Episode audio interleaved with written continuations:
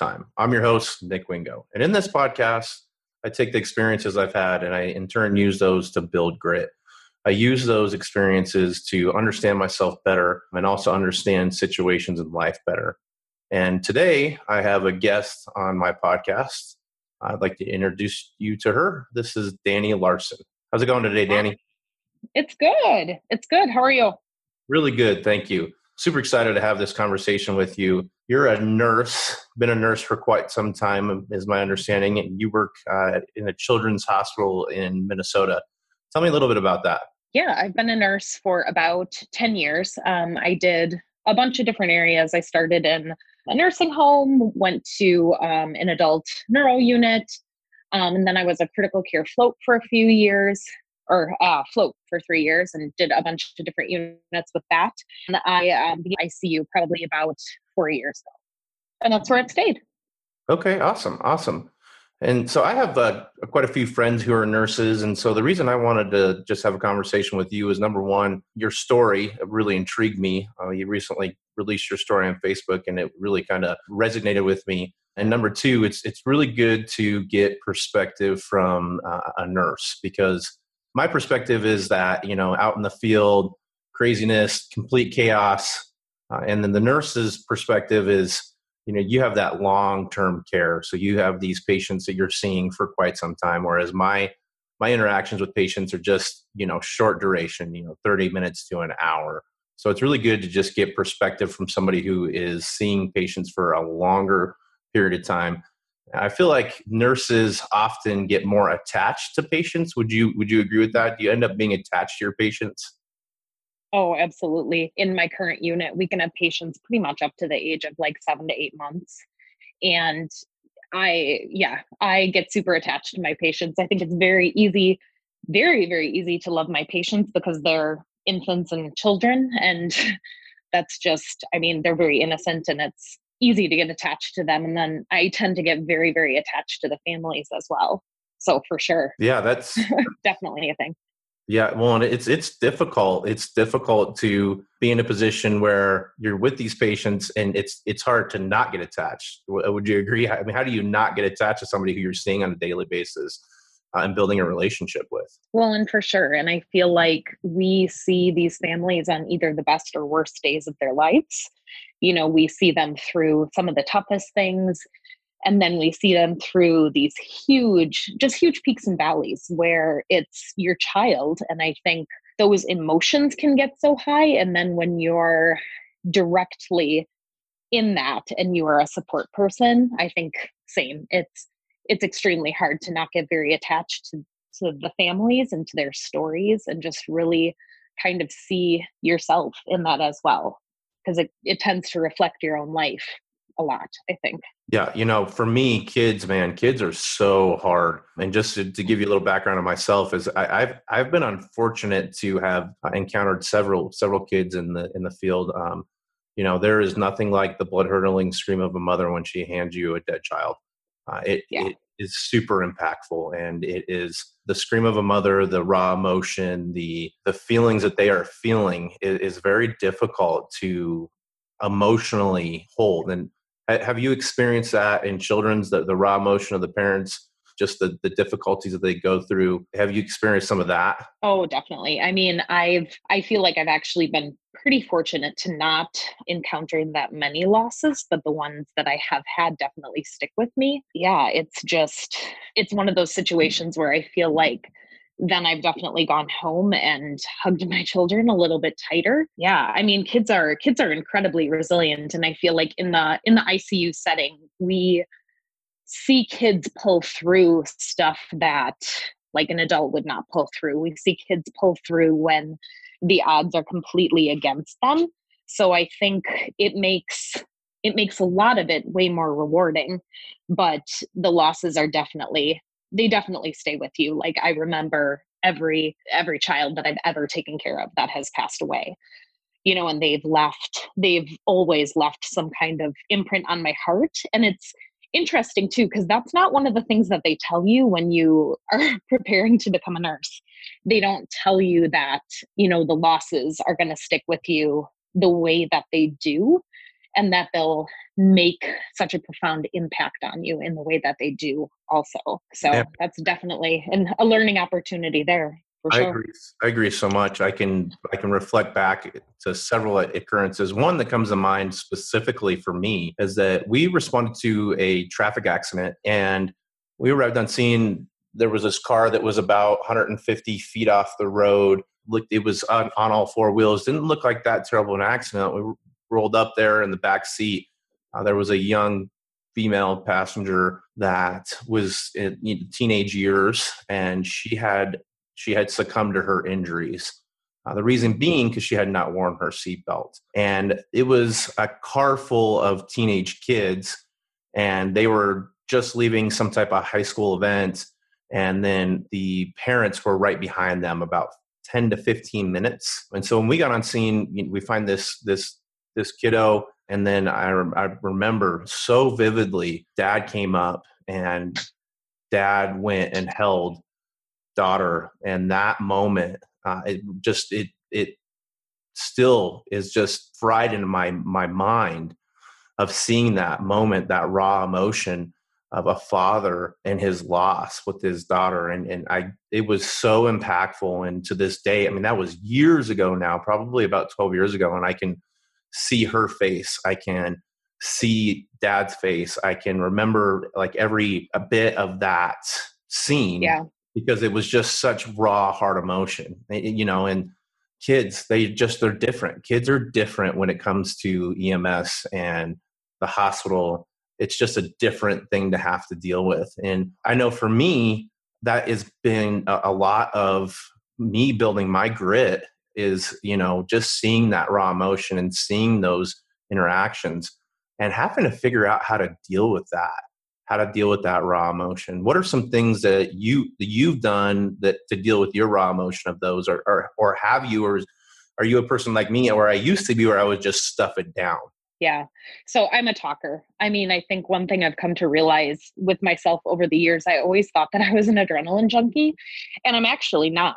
I'm mm-hmm. really not. And so when when stressful things happen in an ICU setting, I actually tend to kind of like analyze them to death after the after the situation actually occurs like what could i have done better? What could i have noticed sooner? Like what could i just like tearing situations apart? And i i'm definitely an external processor. Like if there were teachable opportunities um, where the opportunities for learning are stressful situations like definitely i've noticed impact me after that shift and impact my care going forward. So I think if I don't debrief with people, it tends to linger with me and make me, I guess, second guess my own skills. So, in an effort to not do that and to remain, I think, confident as a nurse, I really find myself talking talking to my coworkers, talking to, you know, we work directly with um, neonatal nurse practitioners, talking to our neonatologists. I, I mean, because it's one of those things where I can't really talk to my husband about that because he can nod and listen, but ultimately it doesn't make sense to him. So I think talking to my other nurse friends and my coworkers has always been a really big coping skill for me and helped me, you know, learn and grow in nursing and continue to move forward with those things. And do you, you feel stronger from that? Do you feel stronger from those moments? Yeah, yeah. I mean, I I was actually just kind of reflecting on growth today, and I'm like, it's always really scary when you're learning in an ICU setting because it means that something is. It pretty much means that something's going wrong. It means that a patient is decompensating, or it means that something heavy is going on. And I think growth in those situations can be really scary. And I think it can be very humbling because ultimately you don't know what you don't know. And there's a first time for everything. There's a first time that a patient codes, there's a first time that a patient passes away. There's a first time for all of that. And it always feels very, very humbling where you wish you knew what you know now, but ultimately you can't skip that step because that's the step toward growth. Right, so true. And I think that this is a good way to transition the conversation into that's how we grow, that's how we build grit. So we use these experiences, we use these things that have happened. You know, I hate saying things have happened to us because I, I don't I don't like that. Things have just happened. You know, it's not I, I hate the victim mentality. And I think often people get caught in the victim mentality like it is so easy as a medical provider to, to be a victim of your situation, your circumstance. And that's just not, if you live in that area, if you live in that constantly as a medical provider, your life is going to be miserable because if we carry this weight with us everywhere we go, and I'm sure you could agree with this, is that it wrecks everything. Because I know in the past, I've had moments where I've carried the weight of a kiddo that has died, I've carried the weight of whatever the circumstance I had, I carried that and it, it just spilled over into everything in my life. And so you have to build grit. You have to find a way to deal with that. And it sounds like you can't do it with your spouse. And I, I can appreciate that because my wife doesn't understand my situation. She doesn't understand that. Now, I do say, like, hey, Des, I've had a rough day, like, you know, and I'll say, this is what happened and right. you know she just appreciates that and goes i completely un- i empathize with you sympathize for you she can't empathize for, with me but she can sympathize and say hey i appreciate that right. um, and so what i want to talk about is just a little bit about your story because it really your story just really lit up some things in my mind and i was just really touched by you just opening up and this podcast the whole reason behind it is to open up and to talk about the stuff that's hard to talk about. This is why I wanted to have this conversation with you is because you opened up and you were vulnerable and it is not easy to be vulnerable. Right. Absolutely. It is, it is so difficult to be vulnerable, especially uh, in this time right now where everybody wants to point a finger at everybody else and again it's that whole victim we all lots of people have the victim mentality and i just want to get out of that completely so why don't you just paraphrase your your story, where you came from, how you ended up into nursing? Well, I I mean there's a lot of there's a lot of facets. The ones that I would say kind of like put me into going into the nursing field. Um going way back um I my parents divorced when I was about 13 and they had had kind of like an on again, not on again off again, but you know, a really tumultuous relationship, I guess. And when I first went to college, I was actually going to go for theater, and then I dabbled in exercise sports science and community health. And my dad actually wound up having his second heart attack. He had one when I was 15, which was more severe than I knew. And at the time, we did not have a good relationship. We, well, we never had a great relationship, but he had a heart attack when I was 15, and then he had another one when I was 20. And the heart attack that he had when I was 20, he was down. I don't actually know how long, and I don't know that anyone started CPR, but he was brought in pretty much like in a in a vegetative state. And when I went to see him, it was just the overwhelm of an adult ICU. I mean, he was on pretty much every every machine. He was, I think he was on like the therapeutic hyperthermia, hypothermia. And essentially, like we waited the 72 hours to see if there was any brain activity and there was not. And I I had fantastic support. Like I really, really did. My aunt was is a nurse. She's phenomenal. His whole family was there. We knew that it would not be, I guess, congruent with his wishes to continue in that state. But when your parents are divorced and you're an only child and you're above the age of 18, the power of attorney defaults to the next of kin if you don't have a living will. So definitely a plug for having a living will. And so that was me. And we had, like I said, a very tumultuous relationship. Actually, that day we had been having an email exchange talking about whether or not he was going to try and visit. And I had still harbored a ton of anger just because he had, when he and my mom had split, he had just basically skipped the country. Like he literally went to Australia and he was like, I don't know if I'm coming back. And so I had all of this anger and resentment, and our relationship had never really improved beyond that point. And so we had had an email exchange that morning, and I was basically like, I don't know if I have time for you and he had had his heart attack like a few minutes after that. I mean, the timestamp of that email is shortly before he had his heart attack. And so the guilt that came with that was just tremendous. And then the guilt of then, you know, making the decision, not alone, but making the decision to take him off of life support really just put me in this state where I was like, the mantra that I told myself was that I was responsible for his death, that I killed my father, which obviously, from an outside perspective, that's completely irrational. But at the time, that's where I was. And there were a lot of other factors that were going on at that same time that led to me not having a healthy mindset. But moving forward beyond that, I mean, when I think of monumental life events, that's definitely probably one of the most character forming events for me because it was a catalyst for me going into treatment. It was a catalyst for me dealing with some mental health. It was ultimately when I circled back and returned to school in a few years, it was a catalyst for me going into nursing.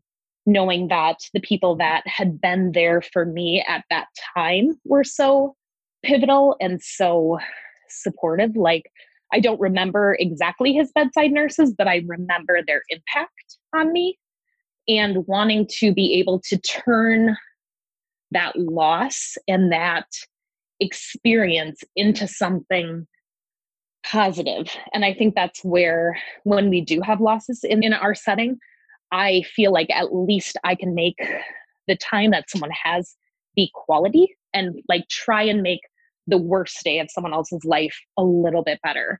So it really, it was really one of those character forming, like huge life events that, I mean, that everything centered around because it was a catalyst for so many other things.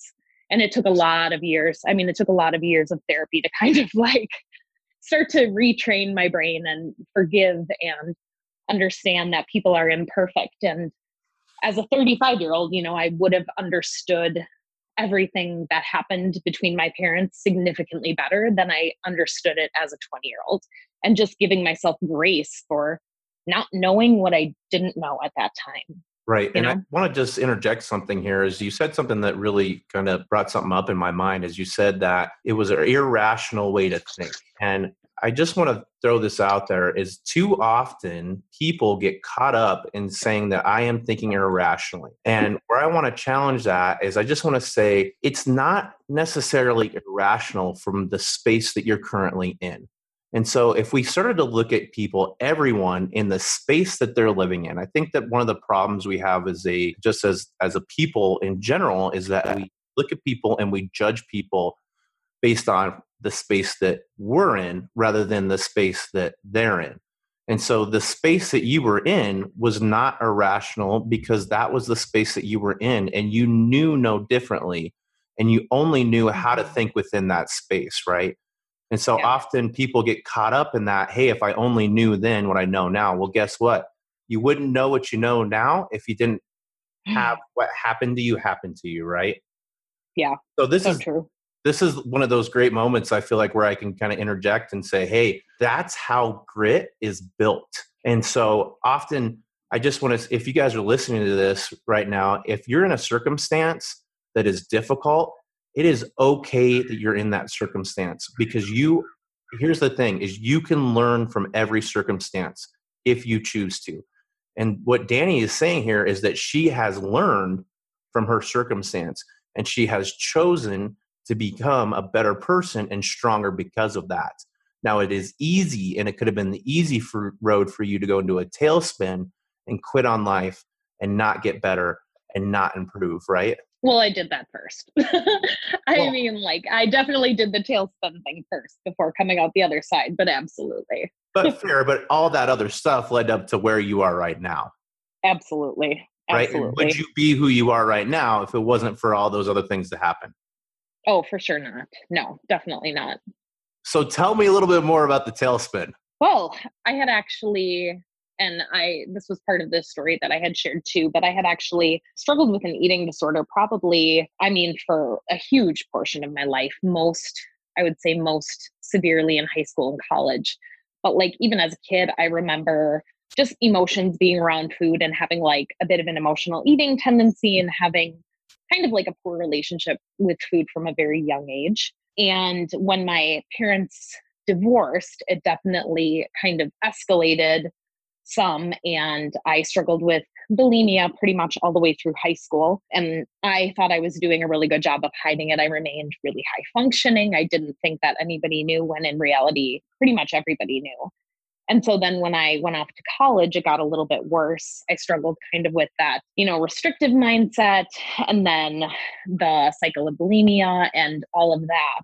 But then when my dad died, I really launched into the you know, I I don't deserve to be here.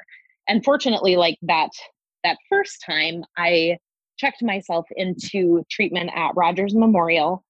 Um, and I was there, I was an inpatient for about a month. I was in residential for about two months.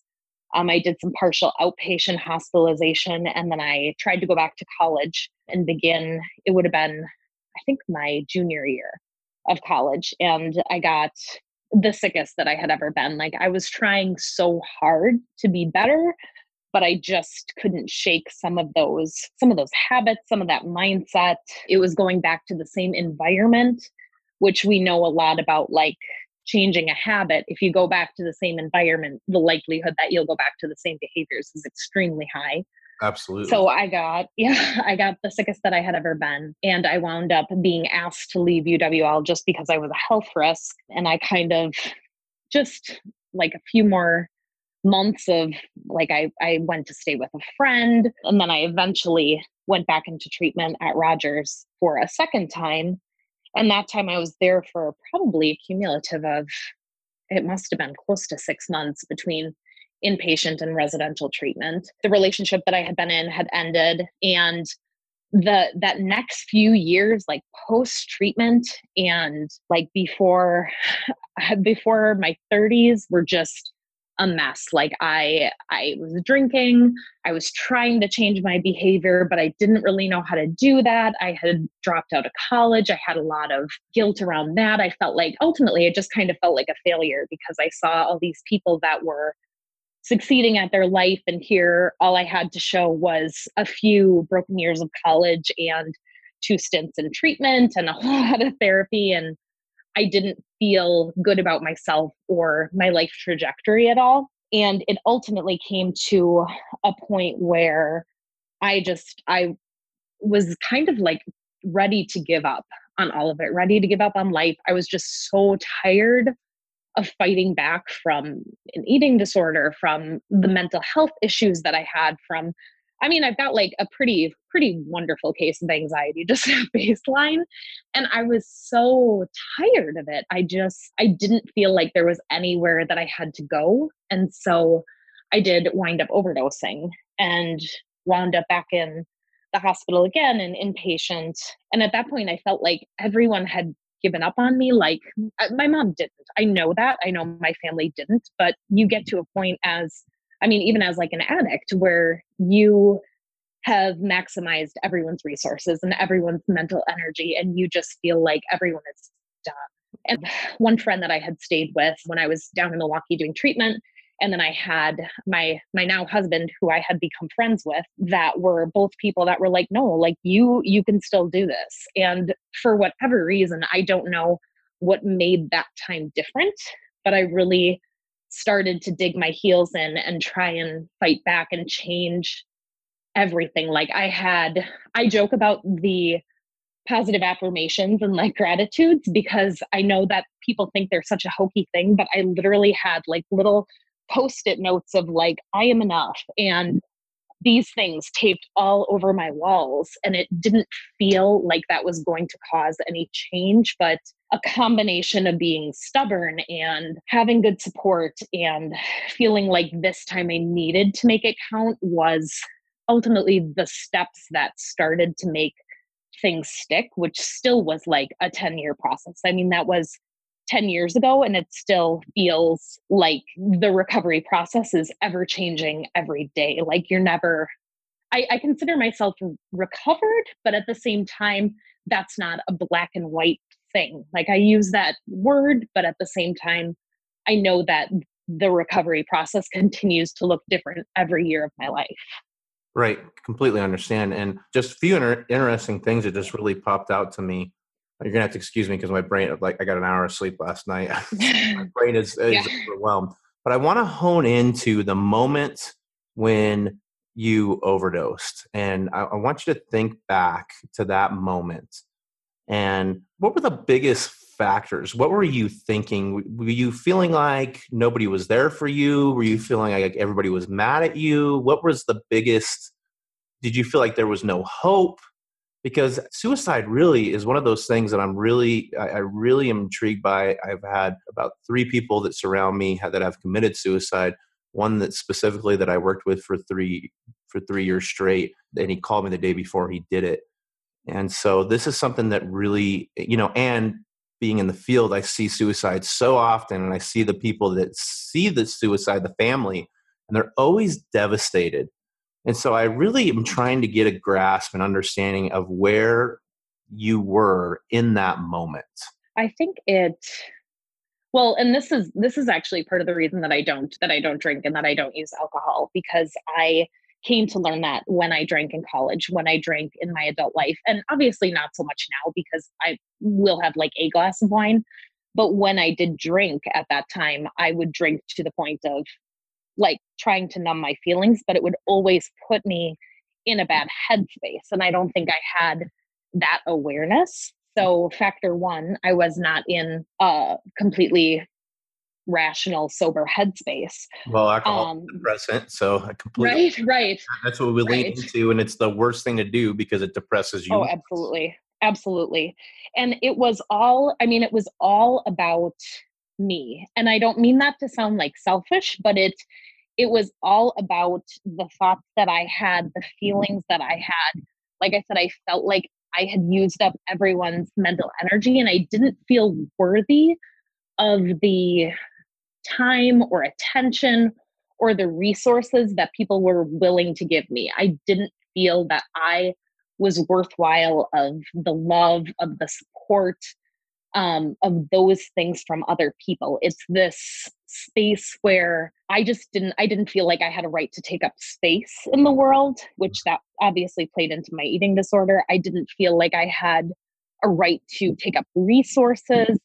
It was all of this feeling of unworthiness and feeling like I was a burden. And I think that's a common thing that you see with people that commit suicide is this feeling feeling that they're a burden, that somehow they're unworthy, they're a burden on society, a burden on other people, and that other people would be better off if they didn't have to have the pain. Because obviously, like, I'm an only child.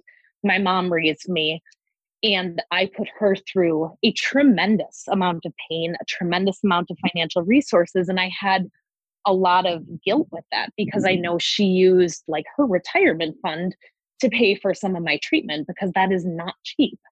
And so just all this guilt piled up. And i mean that's pretty much what it was was guilt and a feeling of complete and total unworthiness and being undeserving of other people. I completely understand what you're saying it, it totally makes sense.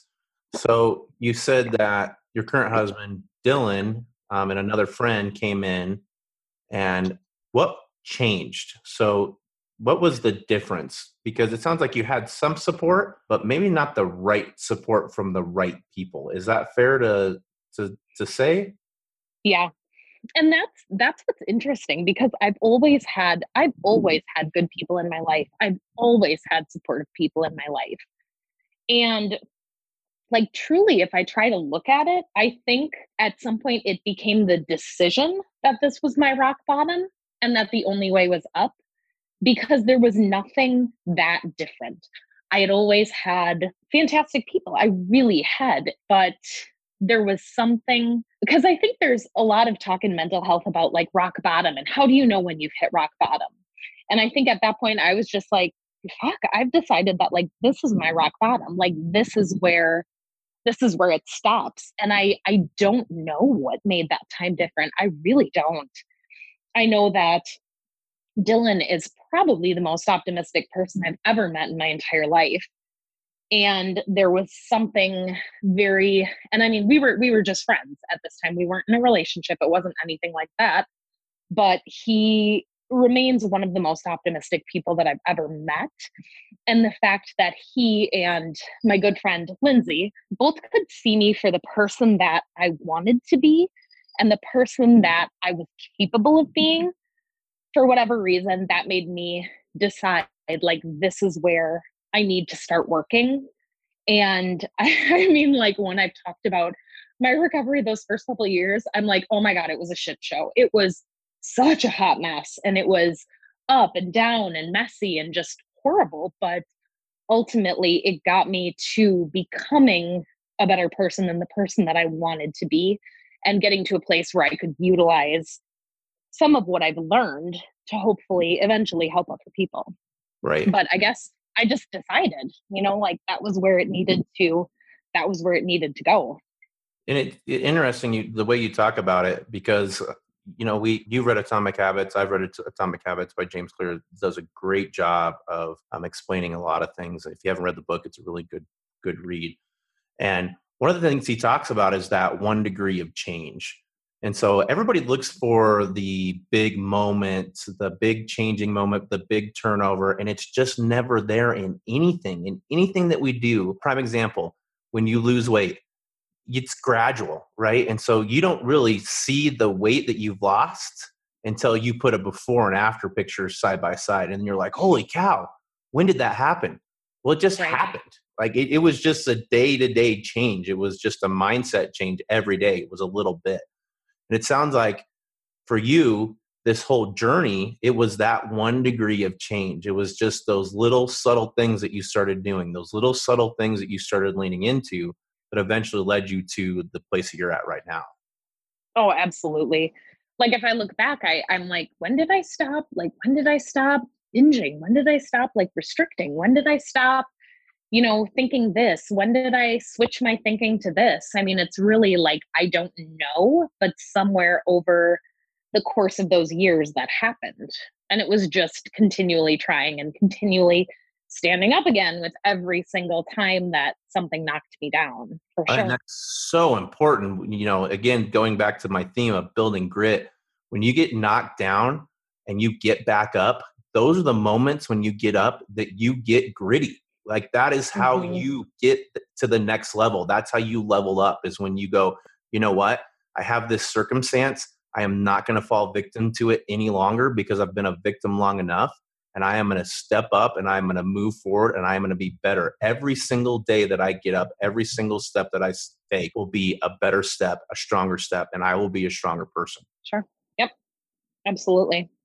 I love your story. I love the way that, you know, you've gotten to this where you are right now. So tell me a little bit about what are the things that you know you talk about. Uh, you wish that the 35 year old you could go back and tell the 20 year old you, hey, these are the things that I know now. So what are those things? What is the what is the things that the Danny of today would tell the 20 year old Danny? What are the things that you've learned? What's the the most grit that you've built? I think the one thing so i i always circle back to the topic of mental health because i feel like the things that are the hardest to talk about are the areas that we feel like we're the weakest. And i i know there's a lot of shame around the topic of mental health. There's a ton of shame around the topic of suicide. And like honestly when i released my story i i went into a huge shame spiral. First off i released it at a mm-hmm. really like my timing was poor. I had recorded it a month before, but my timing of when I actually put it out was poor just given the climate of everything that's going on right now. But I I think there's a lot of shame around mental health. And I know when I was 20, like, my God, I've dealt with anxiety since I was a kid. Like, I had, I know I had anxiety as a kid. And I, when I was 20, I was continually like, I can't take anything for depression. I can't take anything for anxiety and like if you take something for it cool. If you don't cool that's fine. But like for me i am a better human. I am a better parent. I am a better functioning adult if i take a small dose of medication for depression and anxiety. And that's okay. And i think when i was 20 i viewed that as a weakness and a character flaw. And as a 35 year old i'm just like fuck it you know? Like if this is what it takes for me to be functioning this is what I need. I also wish someone had introduced me to like weightlifting when I was much younger because I think that became a phenomenal coping skill for me and learning to figure out that my body could be strong and that my body was capable of things because I think I had a very disconnected relationship with my body. I was always in theater, I was in dance, I was in a lot of like very image focused things. And I felt like the only way to be socially acceptable was to be smaller. And that was really hard. And especially like raising girls, it's one of those things again, not that men can't have eating disorders, but we're talking about females right now. Right. Um, I I really didn't want my daughters to grow up with you know that distorted image or feeling like they can't be exactly who they are and be perfect the way they are so i wish you know i, I wish someone had come in and taught me to be strong i wish someone had told me that it was okay to you know t- take a medication that there wasn't something wrong with me and that i was just different and perfectly fine the way that i was because i just always felt that there was something wrong with me Right. And I want to interject something right here because it's really, really resonates with me is that often people get caught up in the don't take medication. And let me just tell you right now, it is scientifically proven that people who have some type of depression or a lot of these these these psychological mental problems, your brain is wired differently. It just does. They've done study after study after study that shows that that you're wired differently. And so it is okay to take medication if you need to take medication. So if you're listening to this podcast and you're afraid to take medication because you think it's a weakness, like Danny said, it is not a weakness. It may just be the reality that that's what you need to function normally.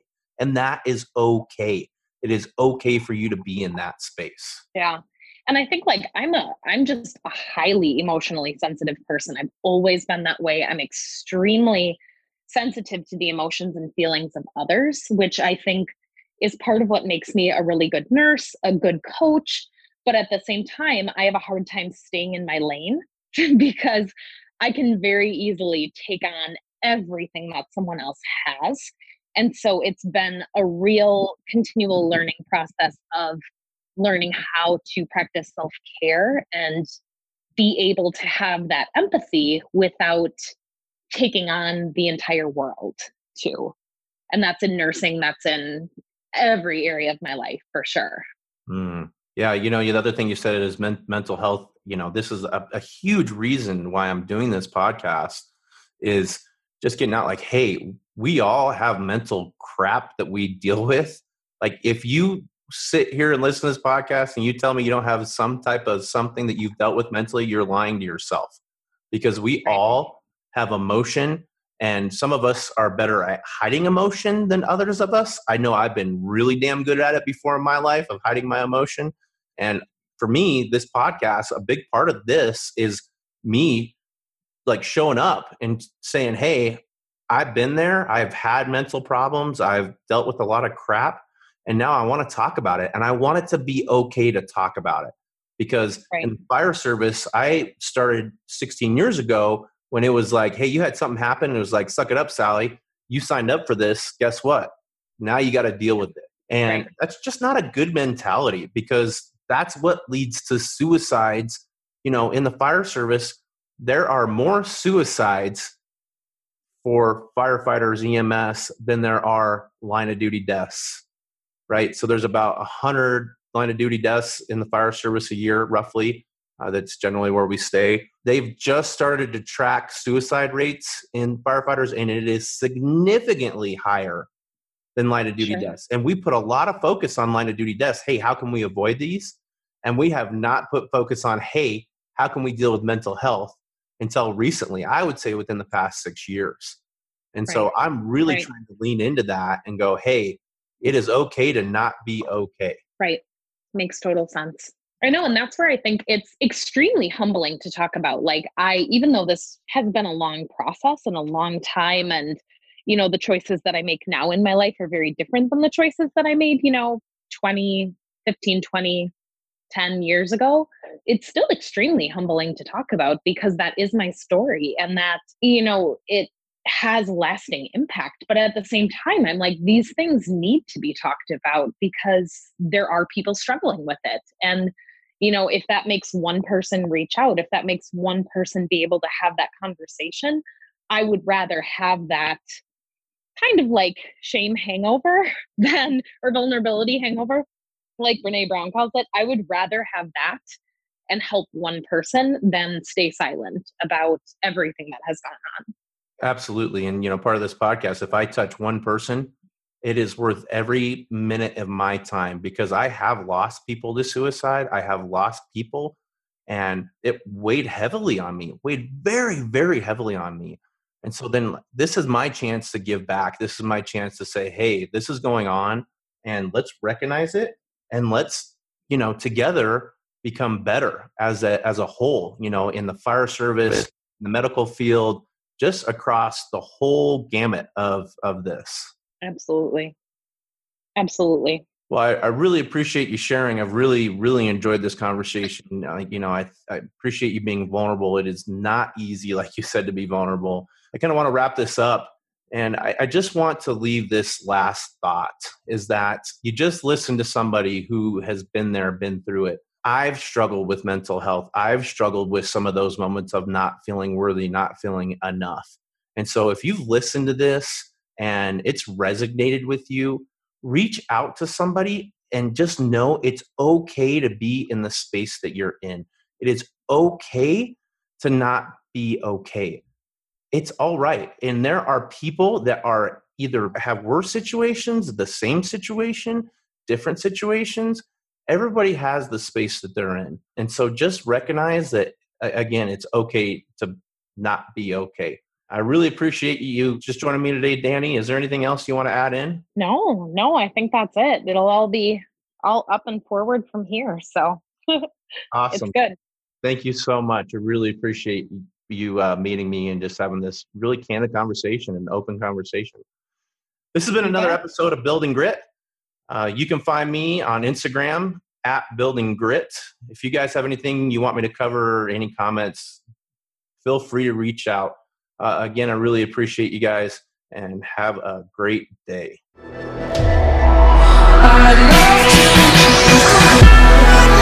I